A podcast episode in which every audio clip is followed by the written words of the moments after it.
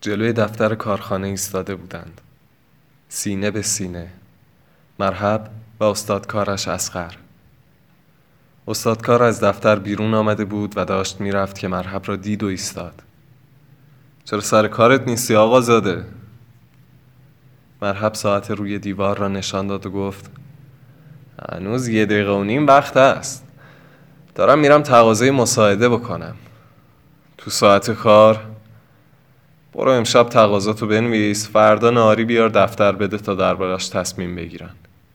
مرحب به سبیل های آویزان و چانه تو رفته او نگاه کرد و گفت تازه دربارش تصمیم بگیرن. استاد اسقر بی جواب از کنار مرحب گذشت. مرحب به دنبال او رفت و سرش را نزدیک شانه او برد و گفت بالاخره واسه من روشن نشد که تو چت میشه از آقا.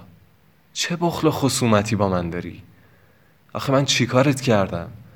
کارتو لنگ گذاشتم. بهت احترام نذاشتم. پشت سر بد تو گفتم. نه چی کارت کردم؟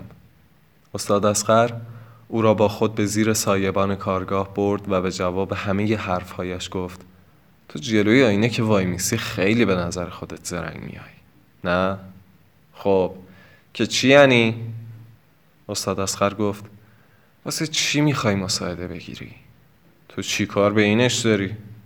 آخه من می‌دونم. چیا می‌دونی؟ که واسه چی مساعده می‌خوای؟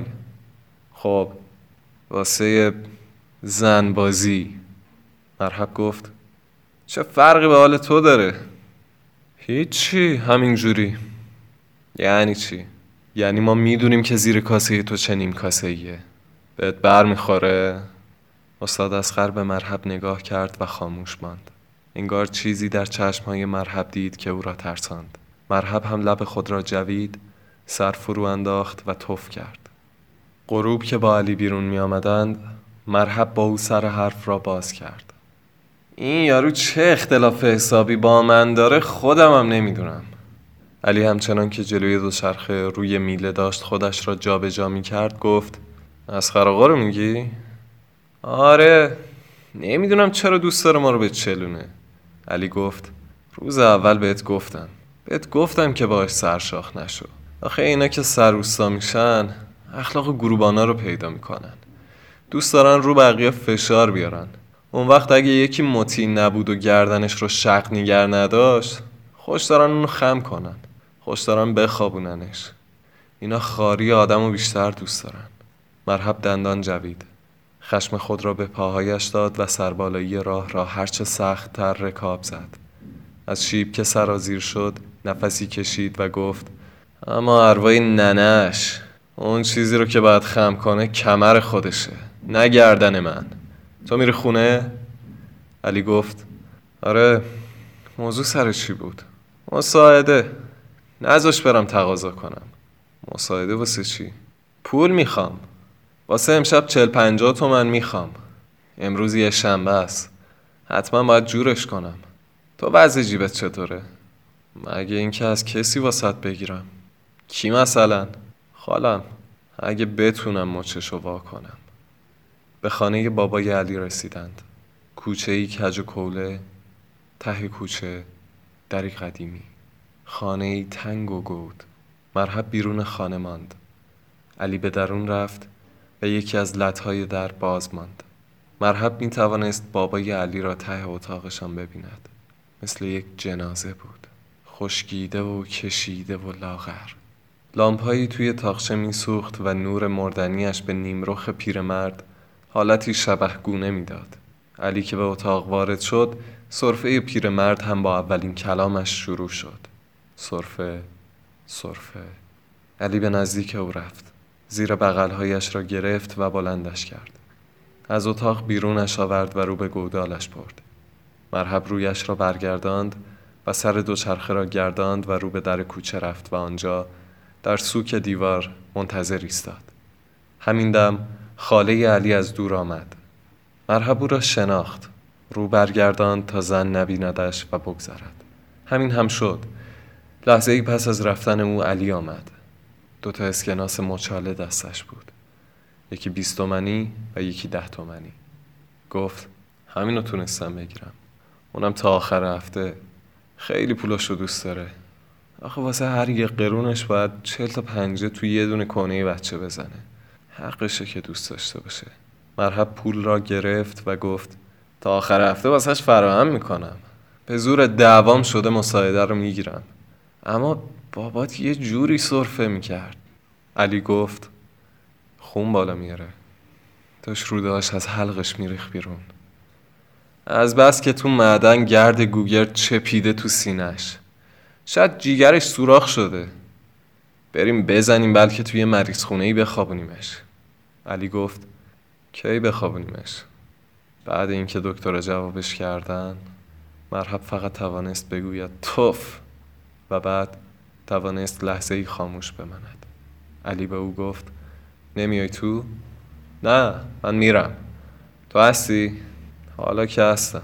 مرحب پا به رکاب گذاشت تا که دکانها بسته نشده خودش را برساند. رساند و رو به خانه خاتون که می‌رفت دستهایش پر بود. اما سایه ای نزدیک در خانه میچرید.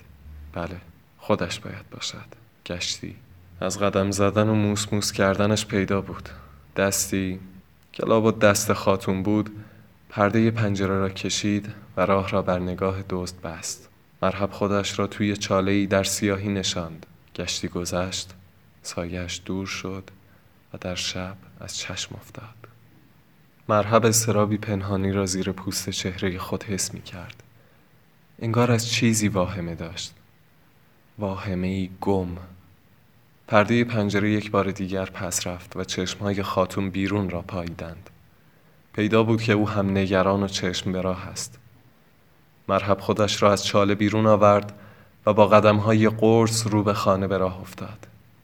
خاتون یک بار دیگر پرده را کشید. مرحب اینجور حس کرد که زن از آمدن او ناامید شده است. پس تند رفت تا این حال را ببرد. تندتر و پشت در لحظه ای درنگ کرد و پس دستی به در زد. آرام خیلی آرام و گنگ. خاتون از کنج پنجره بیرون را نگاه کرد و لحظه ای بعد پشت در آمد. مرحب فکر کرد لابد یک آن پای آینه ایستاده و خودش را نگاه کرده است. در را باز کرد و بی صدا مرحب را به درون کشاند. توی اتاق رفتند. برافروخته بودند و هیچ یک این را نمی توانست از دیگری پنهان بدارد. خاموش و مسترب بودند. مرحب روی لبه صندوق نشست و کوشید تا نفس راحتی بکشد و تپش سینه خود را آرام کند. خاتون کنار دیوار خالی ایستاد. جوری که انگار مجبور است بایستد مثل شمایلی که به دیوار چسبانده باشند ایستاده بود. سر گونه هایش را کمی سرخاب مالیده و ابروهایش را بیشتر رنگ کرده بود و به دور چشمهایش چیزی مثل سرمه مالیده بود. یا شاید چیزی مثل زغال. موهای سیاه و کمی تابدارش روی سرش خوابیده بودند و دنبالهشان روی شانه های لاغرش ریخته بود. همان پیراهن گلی تنش بود که تا نزدیک ساقهایش می رسید مرحب یک لحظه حس کرد که او مثل زنهای کولی شده است. فقط یک خال روی گونه دو تا دندان طلا و چهار تا علنگوی باسمه ای کم داشت. مرحب نگاهی به دور اتاق گرداند. اتاق لخت بود. لامپایی در تاقچه میسوخت و سقف هلالی تاقچه به اندازه یک ته استکان از دود لامپا سیاه شده بود. کنار در آینه شکسته ای توی ستون به گل گرفته شده بود. کنارش یک حوله ریش ریش به میخاویزان بود و این طرفتر همانجا که مرحب نشسته بود روی صندوق خرت و پرتایی مثل تشت و کتری و قند شکن ریخته شده بود.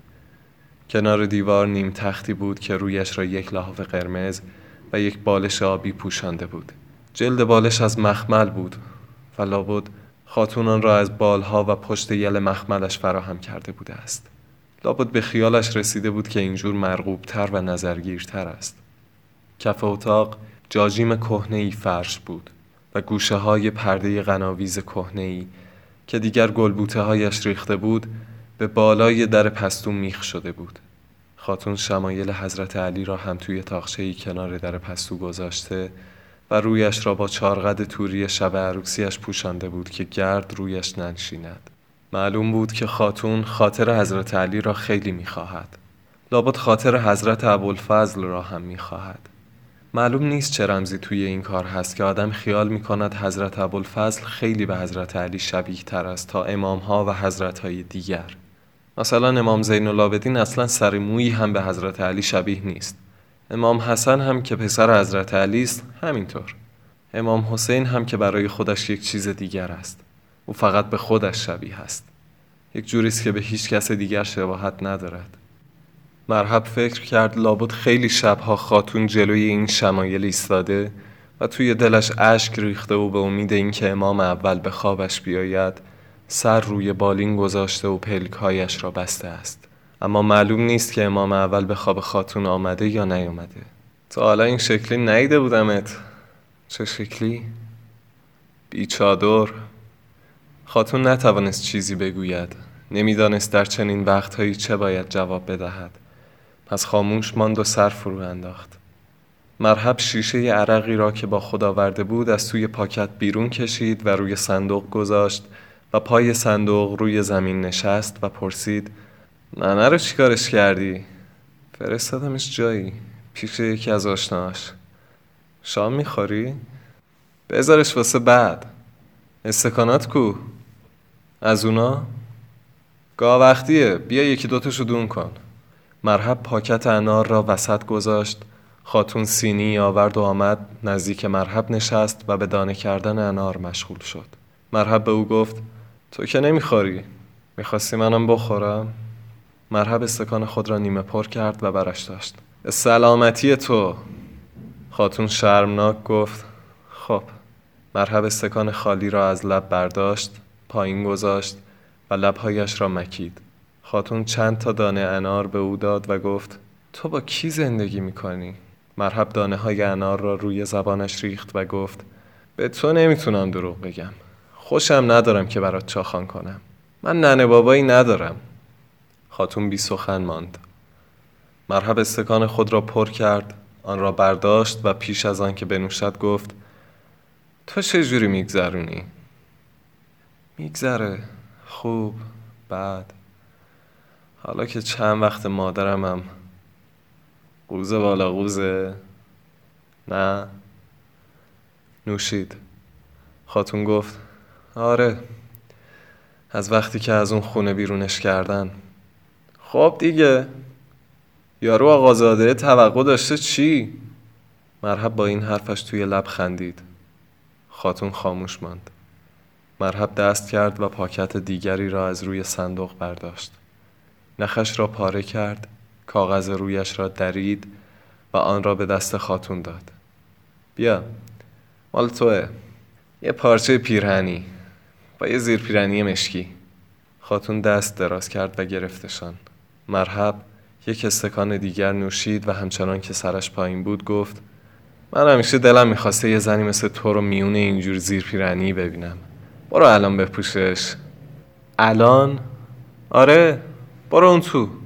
نمیشه بعدا. نه همین الان. الان می‌خوام. خاتون زیر پیراهنی را برداشت و به پستو رفت. از توی پستو گفت نگام نکنی یا اگه بچه ای یک دقیقه هم نشسته نماند. برخاست و به طرف پرده رفت و گوشش را پس زد و توی پستو را نگاه کرد. پستو تاریک بود. با این همه می‌شد تن برهنه خاتون را دید. مثل تکه محتاب بود. محتابی گنگ آن بود که از پشت لکه های ابر میتابد می‌خواست تو برود اما جلوی خودش را نگاه داشت خاتون از توی پستو گفت تو منو با خودت گردشم می‌بری؟ چرا نمی‌برم؟ روزه جمعه کجا؟ کرج؟ من فرزاد بیشتر دوست دارم بیبی بی شهربانو هم می‌بریم؟ یه بارم بیبی بی شهربانو خاتون گفت بعدم دلم می‌خواد توی یکی از این کارخونه ها کار کنم. تو برام پیدا می‌کنی؟ کار؟ خاتون بیرون آمد و پیش از آمدنش مرحب سر جای خودش نشسته بود. خاتون چادرش را روی شانه ها انداخته بود تا تنش را از چشم مرحب قایم نگاه بدارد. نشست. مرحب او را بیخ خود کشاند و زیر بغلش را گرفت و روی گونهش را بوسید. خاتون خودش را مثل گربه ای توی بغل او جمع کرد و مثل دختر بچه ای گفت اگه کسی ازت پرسید میگی که من رفتم.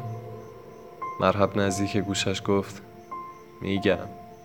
به مادرم میگی. چرا که نه؟ خاتون گفت سردم شد. مرحب گفت پاییزه. می‌خوای فتیله چراغ رو پایین بکشی؟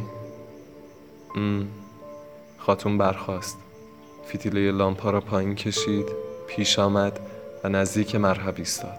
مرحب چادر را گرفت از روی دوشهای او پایین کشید و بعد بغلش کرد و گفت چه خوب تو بغلم جا می‌گیری. کتری نجوشه. مرحب گفت جوشید.